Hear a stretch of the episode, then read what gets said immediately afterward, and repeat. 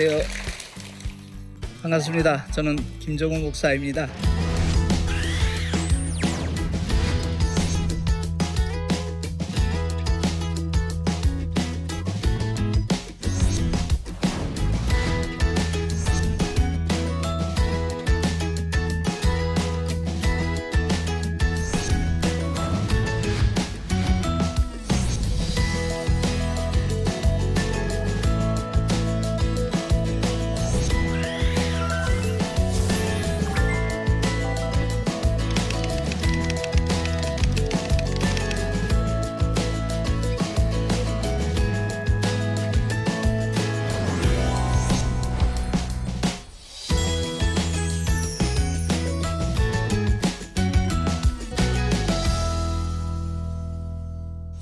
진짜 나는 누구인가? 좀 생뚱맞은 질문 같죠? 그럼 가짜 나도 있다는 말인가? 이런 생각 아마 가지게 될 겁니다. 제 표현이 진짜 나 가짜 나이지 성경에는 겉사람과 속사람 혹은 영혼과 육체 이렇게 표현을 합니다. 요즘 암 때문에 많은 분들이 걱정들 하잖아요. 그 외에도 여러 가지 불치병들 희귀병들 때문에 많은 분들이 걱정들을 합니다. 그리고 절망 속에 빠지는 분들, 이제 시한부 인생이다. 그런 표현들을 하죠. 근데 사실 저와 여러분 모두가 다 시한부 인생이더라고요. 한 번 죽는 것은 사람에게 정하신 것이고요. 그 후엔 심판이 있으리니 그 심판을 받지 않도록 하시기 위해서 베풀어진 것이 하나님의 십자가 사랑이라는 것을 아마 대부분 사람들은 아시고 있을 겁니다. 그럼에도 불구하고 여전히 가짜 나를 위하여 사는 사람들이 너무나 많더라고요. 고린도전서 13장을 보면 사도 바울이 지금은 우리가 거울로 보는 것 같이 희미하나 그 말이 아마 이해가 안 될 수 있을 거예요. 시대적인 배경을 모르면 그럴 수 있습니다. 요즘과 같은 그런 거울이 등장하기 전이기 때문에 그 시대는 대리석이나 청동기 같은 것을 아주 맨들맨들하게 갈아가지고 이제 비춰봤거든요. 그보다 훨씬 더 이전의 사람들은 자기가 어떻게 생겼는지 아마 전혀 거의 몰랐을 거예요. 물에 비춰지는, 잔잔한 물에 비춰지는 모습, 그것을 어렴풋이 알았을까. 어, 그 겉모습도 제대로 알지 못하며 살던 시대가 분명히 있었습니다.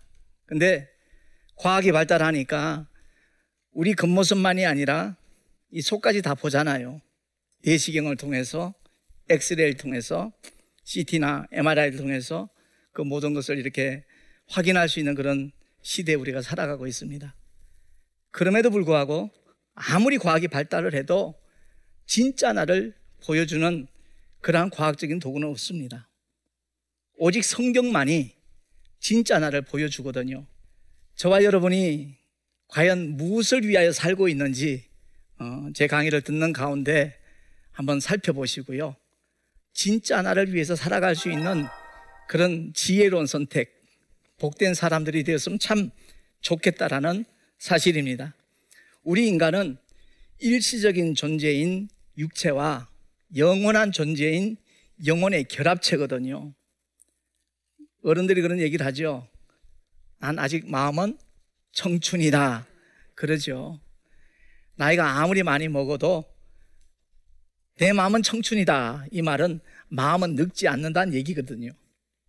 진짜나, 가짜나. 여기에 대해서 조금 더 자세히 한번 대화를 나눠보고 싶은데요. 나는 누구인가? 당신은 누굽니까? 만약 물으면 여러분 어떻게 대답하시나요? 아마 대부분 사람들은 아, 나는 아무개입니다. 라고 이름이 자기라고 얘기를 할 겁니다. 혹은 누구누구의 아들입니다. 딸입니다. 혹은 누구의 남편, 누구의 아내입니다. 이렇게 답변들을 하고요. 아니면 자기의 직업을 또 얘기할 겁니다. 예, 나는 어느 회사 과장이다. 사장이다. 공부하는 학생이다. 근데 그게 진짜 나인가요? 아니라는 거죠. 일시적인 나의 신분만 밝혀주는 것이지 진짜 나는 오직 성경을 통해서만 말씀을 하고 있습니다. 성경은 하나님의 형상대로 그 모양을 따라 지음을 받았다라고 말씀을 하고 있지 않습니까? 근데 그것이 하나의 지식으로 끝나고 관념으로 끝나는 경우가 허다하기 때문에 제가 택시 운전을 하면서도 손님들에게 알려주고 싶은 메시지는 바로 이겁니다. 당신은 흙덩어리를 위해서 살지 말고 정말 영혼의 때를 준비할 수 있는 사람이 되었으면 좋겠다라는 그 하나님의 놀라운 진리를 함께 공유하고 싶어서 목회를 하고 있는 것이고 택시 전도도 하게 되어졌던 겁니다. 사실 택시 전도를 하게 되어지니까 생각지 않은 하나님의 보너스도 있더라고요.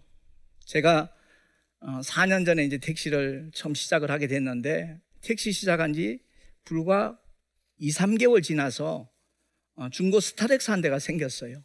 개척교회 목사님들이 가장 처음에 원하는 어, 것이 바로 승합차거든요. 근데 그 승합차를 주신 목사님도 역시 개척교회 목사님이었어요. 그러니까 하나님께서 전도를 기뻐하시니까 정말 우리 교회가 꼭 필요로 하는 게 승합차인데 차가 없었으니까 아, 승합차를 이렇게 주셨구나 하는 그런 보너스를 가장 먼저 받았었고요. 어, 제가 택시 전도하면서 일탈을 몇 번 하게 됐습니다. 그건 다름이 아니라 27년 어, 동안 목회만 하던 사람이 갑자기 택시를 하니까 교계 신문사에서 한 일곱 군데에서 제 기사를 사진과 함께 이렇게 다룬 거예요. 그 기사를 보고 어느 기독교 방송국에서 연락이 온 겁니다. 그래서 어, 대담 프로에 이제 방송이 나갔었는데 그 방송을 보신 분이 치과 원장이었어요. 제가 13년 전부터 그러니까 52세 때 어, 틀니를 일곱 대를 해놨었습니다. 그게 바로 겉사람을 위한 목회를 하다가 겪게 되어진 고충이었어요. 제가 개척을 아홉 번 했고, 어, 그리고 건축을, 교회 건축을 한 번 했었는데, 2012년도에 동해시 묵호동에서 한 70평 정도 되는 교회를 건축을 했습니다. 교인이 많은 것도 아니고 딱 12명밖에 없었는데 아, 어떤 제 자아 성취랄까요? 제 체면 때문에 제 얼굴 내려고 무리하게 교회를 건축을 했었습니다. 4개월 반 만에 그 묵호 중앙시장 뒤쪽에 교회를 예쁘게 짓고 나니까 어, 다들 아, 돈 많은 목사님이 왔나 봐 이렇게 생각을 하고 능력 많은 목사님이었나 봐 이렇게 생각을 하더라고요. 물론 교회를 건축하고 나니까 제 입지가 달라진 것도 경험을 했습니다. 그 연합회에서 회계를 맡겨요. 임원을. 제가 동해 간지 2년도 안 됐는데. 그래서 이 그 사람을 위해서 거기에 포커스를 맞춰서 목회를 하니까 당장은 그럴듯해 보이는데 결국은 그 부채로 인하여 스트레스가 아주 극심하다 보니까 치아는 엄청 깨끗하다는 거예요. 치아는 튼튼한데 뿌리가 보이지 않는 곳이 완전히 사갔다는 겁니다. 그래서 제 친구 목사님이 강원도 주문진에서 목회를 하고 계신 목사님이 어, 자기가 잘 알고 있는 어, 치과가 있는데 그 안수 집사님이 하시는 거라 개척교회 목사님들, 어른교회 목사님들은 거의 그냥 봉사 차원에서 해주신다는 거예요. 그래서 한 1시간 20분 거리를 어, 달려갔지요. 사진을 찍어보더니 목사님 혹시 건축하셨어요? 그래요. 그래서 어, 집사님 기도 많이 하시나 보네요. 그랬더니 건축하고 난 다음에 후유증으로 목사님이 돌아가시거나 저같이 치근이 사가가지고 스트레스로 이런 경우가 많다는 거예요. 목사님이 굉장히 건강 체질로 보이는데 어, 가까운 거리도 아니고 한꺼번에 일곱 대를 발치를 했으면 좋겠대요. 그래서 저도 동의를 했지요. 핀셋들 대고 되니까 쑥쑥 빠지는 거 일곱 대가. 그 당시에 제가 손자 둘을 둔 할아버지였는데 전혀 할아버지 소리를 안 들었거든요. 근데 발치를 하고 난 다음에 우리 교회로 딱 돌아와서 거울을 쳐다보니까 그런 영감이 없어요. 여기 일곱 대를 뽑고 나니까 여기 부어가지고요. 또 치아는 완전히 빠지니까 이상한 모양이 되더만요. 근데 그 방송을 보신 어, 나 원장님 성함을 밝히지 말라 그러시더라고요. 알고 보니까 그분도 목사님이셔요. 중국 치과 선교를 많이 다니시는 그 원장님께서 그 방송을 보시고 전화를 주셨어요. 그래서 치과를 갔더니 방송을 보고 굉장히 감명도 받고 은혜 받았다 그러시면서 택시 안에서 말씀을 많이 하시려면 틀니 갖고는 굉장히 불편한 점이 많을 겁니다. 발음이 세기도 하고. 그래서 그 원장님이 그 임플란트를 무료로 해 주셨어요. 그게 하나님께서 전도를 기뻐하시니까 주신 보너스 중에 하나다라는 것을 저는 분명히 알고 있습니다. 그러니까 하나님께서 기뻐하시는 일, 영혼을 위해서 거기에다 포커스를 맞춰서 움직이면 하나님은 우리가 기대하지 않았던 복과 은혜까지 주시는 아버지십니다.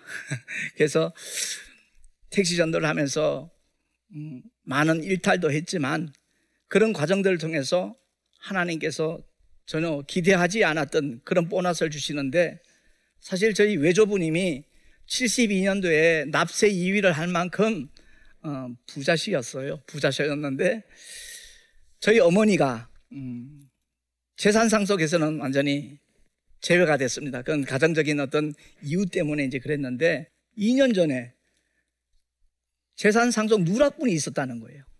그게 발견이 되어져 가지고 수유동에 있는 한 80평 되는 땅입니다. 그 땅이 우리 어머니에게 지분 상속이 된 거예요. 그러니까 어머니께서 그 연락을 받는 순간 우리 아들 목사님 목회하는데 보탬이 됐으면 좋겠다. 그렇게 마음을 먹고서는 기도를 하셨대요. 그리고선 동생들까지 다 한 자리에 불렀습니다. 물으니까 이구동성으로 동의하고 찬성하고 축하한다고. 그게 하나님이 주시는 참 생각지 않은 보너스더라고요. 그만큼 하나님이 기뻐하시는 일, 다시 말해서 내 속 사람을 위해서, 내 영혼의 때를 위해서 포커스를 맞춰서 우리가 삶을 살아나가고 사역을 하면 하나님이 주시는 복은 이렇게 엄청나구나 하는 것을 경험하게 되어집니다. 우리가 그 보너스를 받기 위해서 주일에 관심을 가지라는 말로 들으시면 안 된다는 거 아시죠? 정말 하나님이 기뻐하시는 일을 우리가 마음에 품고 이를 위해서 기도하면 전혀 현실적으로는 가능성이 없는 그런 문을 하나님이 열어 주시더라는 겁니다. 그래서 제가 오늘 이 시간에 함께 정말 나누고 싶은 것은 내가 누구인가를 바로 그 정체성을 바로 알자는 거죠. 우리가 첫 아담 안에서 태어났습니다. 그러니까 창조된 생명으로 태어났지만 하나님께서는 첫 아담, 둘째 아담이라고 하다 마지막 아담이라고 하잖아요. 첫 아담은 사는 영으로 이 세상에 만들어졌지만 둘째 아담, 마지막 아담, 예수는 살려주는 영으로 이 땅에 오셨다라고 사도 바울이 어, 선언하고 있습니다. 그래서 누구든지 그리스도 예수 안에 있기만 하면 새로운 피조물이라는 성경 구절을 많이 알고 있는데 그 의미가 뭐라는 것을 제대로 모르는 분들이 너무나 많더라고요. 하나님 사랑, 의심하지 말고 십자가를 통해서 확정하신 그 사랑을 우리 모두 듬뿍 받으시기 바랍니다. 남편 사랑 더 받고 싶잖아요. 아내 사랑 더 받고 싶잖아요. 부모님 사랑, 형제 자매의 사랑, 자식들로부터 사랑 더 받고 싶어 하잖아요. 근데 그 사랑은요, 상대적이에요. 그리고 유한한 거예요. 그리고 일시적인 거예요. 근데 하나님의 사랑은 그야말로 완전하고 절대적이고 무조건적이고 영원한 사랑이라는 것을 우리가 잘 알고 있지 않습니까? 그래서 그 사랑을 받은 믿음의 사람들이 나는 누구인가? 아담 안에서 타락한 영혼으로 이 세상에 태어났지만 하나님의 형상대로 그 모양을 따라 지원받은 그 형상을 우리가 그리스도 예수 안에서 회복하기만 하면 정말 주님은 우리를 위하여 예비하신 저 천국에 한 사람도 낙오하지 않고 들어갈 수 있도록 은혜를 베푸시는 분이 하나님의 사랑이거든요. 제가 그런 얘기를 가끔 합니다. 소위 말하는 스카이 대학에 들어가려면 그 스카이 대학이 요구하는 조건을 그 학교 밖에서 갖춘 사람들만 들어갈 수 있어요. 뭐 수능 점수가 됐든 뭐 등록금이 됐든 그 모든 것이 갖춰진 사람이 들어갈 수 있듯이 저 천국에는 하나님이 요구하시는 그 조건, 예수 그리스도를 믿는 그 믿음만 있으면 하나님의 나라에 들어갈 수 있다는 사실을 저는 만나는 모든 사람들에게 전하고 싶습니다. 그래서 택시까지 하고 있는 것이고요. 우리 안에 하나님의 나라가 구현되지 않은 사람은 하나님의 나라 천국에 들어갈 수 없다는 이 표현이 여러분에게는 어떻게 들릴지 모르겠습니다만은 어떤 장소적인 개념 천국 분명히 있죠. 근데 내 안에 하나님의 나라가 구현된다는 말은 통치적인 개념입니다. 하나님께서 주신 말씀, 그 은혜의 메시지, 거기에 내가 과연 지배를 받고 있는가? 그 다스림을 받고 있는가? 거기에 이끌림을 받고 있는가? 제 밑에 밑에 동생이 남동생이면 굉장히 똑똑해요. 정말 박식해요. 근데 그 동생은 큰 부자가 되는 게 꿈이에요. 오직 그것만이 목적이에요. 많은 사람들이 잠시 잠깐 누리다가 영원히 놓아야 될 그 행복을 의외로 많이 사모하더라고요. 과연 저와 여러분은 무엇을 위해 살 것입니까? 이 그 사람은 흙덩어리예요. 너는 흙이니 필경은 흙으로 돌아가리라 라고 하나님이 선포하셨어요. 어느 누구도 하나님의 창조 질서를 거부할 사람은 이 세상에 존재하지 않습니다. 아무리 많은 지식을 갖고 있어도, 아무리 예쁘고, 아무리 아름답고, 아무리 건강해도, 아무리 높은 지위에 있어도 반드시 한 줌의 흙으로 돌아가는 순간이 온다는 겁니다. 이 세상에서 가장 무책임한 존재가 누구인가? 바로 그것이 가짜 나라는 거죠. 그 사람 육체라는 거죠. 조금만 배고파 보세요. 라면도 좋아. 식은 밥도 좋아. 빨리 채워달래요. 좀만 추워 보세요. 더 입혀달래요. 보일러 떼래요. 또 계절이 바뀌면 옷 벗기래요. 선풍기 틀어라. 에어컨 틀어라. 어? 물가로 가자. 요구합니다. 좀만 피곤해 보세요. 눕혀달라. 재워달라. 평생을 영혼을 부려먹습니다.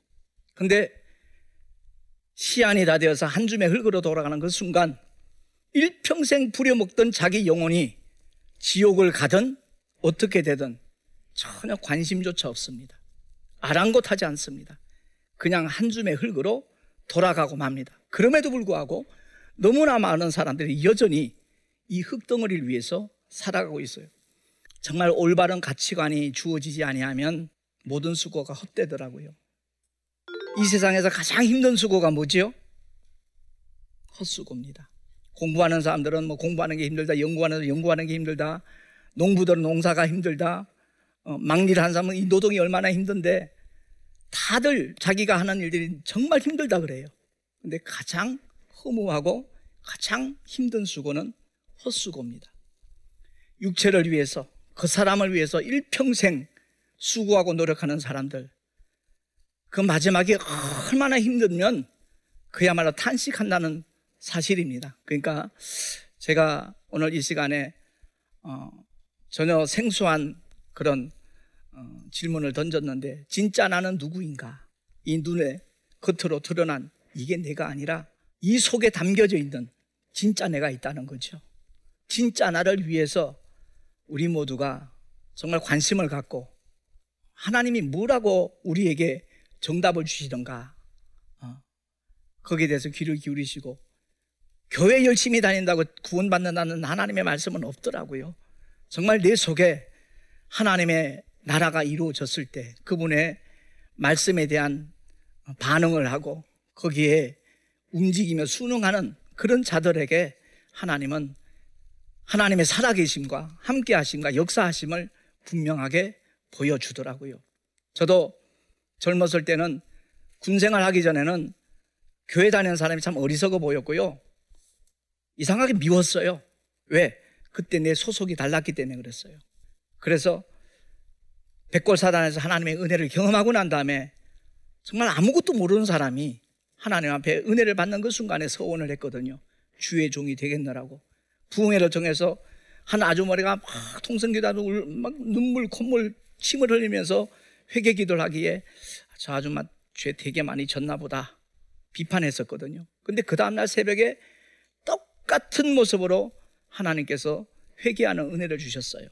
어, 어느 시대나 어느 사회나 정말 하나님의 신실한 종은 아직도 부족한 시대라는 그 깨달음을 하나님이 주셔서 나는 아는 것도 없고 가진 것도 없지만 정말 그런 주의 종이 되고 싶습니다라는 고백을 한 결과 지금 이 자리에 정말 주의 종으로서는 그런 하나님의 은혜를 경험하고 있거든요.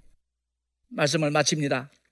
진짜 낙은 누구인가 한번 깊이 생각을 해보시고 그 해답을 성경에서 찾으셔서 주님이 가장 기뻐하시는 그러한 인생의 주인공들이 되어질 수 있기를 소망합니다.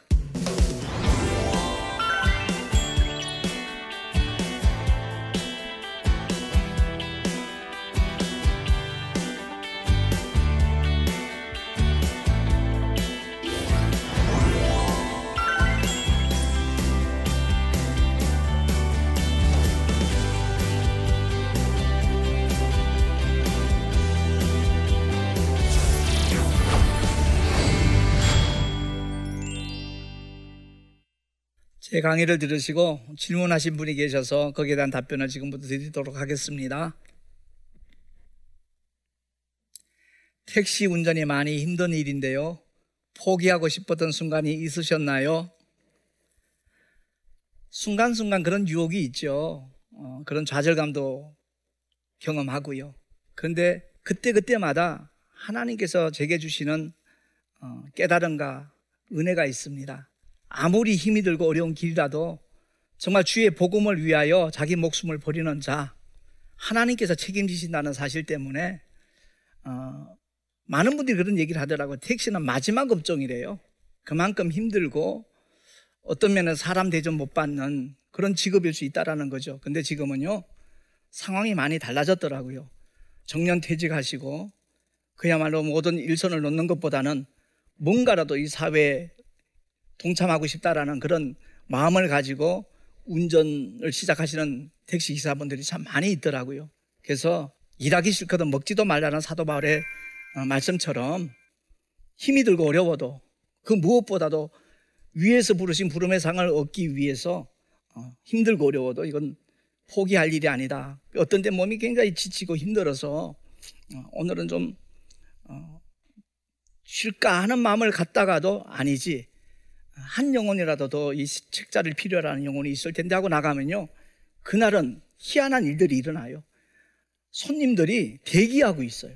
그래서 택시 어, 회사 사장님들이 제 인천에서 이제 택시 할 때도 그런 어, 얘기를 들었습니다만은 목사님 예전에 혹시 택시한 경험이 있으세요? 그래요. 아니 왜요? 그러니까 목사님이 사용하는 연료양에 비해서 입금액이 훨씬 월등하게 많다는 거예요. 그래서 저는 빈 차로 다니는 경우가 별로 없습니다. 손님이 딱 내리면 거기서 대기하고 손님이 기다리듯이 아니면 내리는 순간에 또 콜이 뜨든지 이런 일들을 많이 경험을 합니다. 결코 쉽지 않은 사역인 건 틀림이 없습니다. 그럼에도 불구하고 포기할 순 없더라고요. 진짜 나를 위해 살고 싶은데 세상에서 뒤처질 것 같아 두려움이 앞섭니다. 저에게 힘을 주시는 한마디 부탁드립니다. 많은 분들이 아마 이런 갈등을 경험할 겁니다. 저희 아버님 테헤란로에서 어, 철강업을 하셨어요.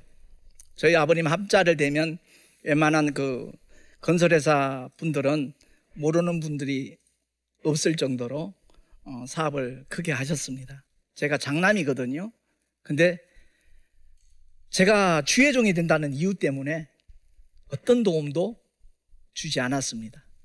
제 고종 사촌 동생에게 그 사업체를 넘길 만큼 저희 아버님이 굉장히 그 거기에 대해서는 냉 아주 냉혹하게 어, 홀대를 하셨어요. 그럼에도 불구하고 저는 후회하지 않습니다. 왜냐하면 현실 세계는 금방 지나갑니다.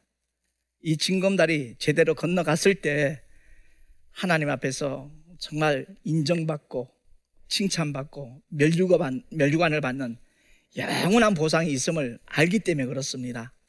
나는 주님을 아는데 주님이 나 너 도무지 모르겠다 그러면 그는 영원히 사실 망한 자거든요. 그래서 힘들고 어려워도 주님이 걸어가신 길 다들 no cross no crown 알잖아요. 예? 십자가 없이 면류관 없다. 근데 요즘에는 그게 구호뿐이더라고요. 정말 힘이 들고 어려워도 그 길을 걸어가는 자들에게 주는 하나님의 영원한 보상이 있음을 아니까 어, 이 질문하신 분도 그 하나님의 약속 붙잡고 꼭 어려운 현실을 이겨내시고 모든 유혹을 물리쳤으면 참 좋겠습니다. 진짜 나는 누구인가? 가짜 내가 있다는 것이 아니고요. 시한적인 존재요. 한시적인 존재.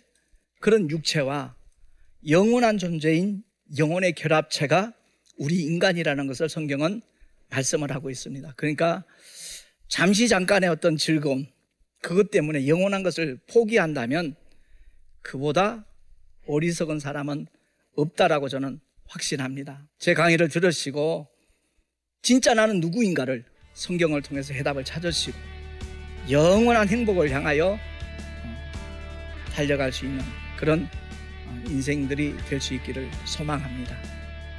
감사합니다.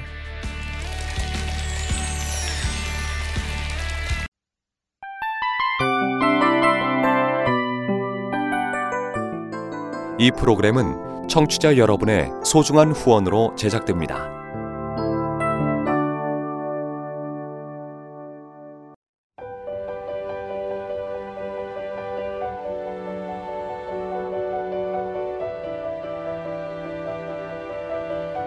세상에는 수많은 교회들이 있지만 더 깊이 있는 말씀 강해를 찾기 위해 크기로만 교회를 선정하지 않습니다. 보다 좋은 영적 콘텐츠를 더 많이 나누기 위해 방송비를 받지 않습니다.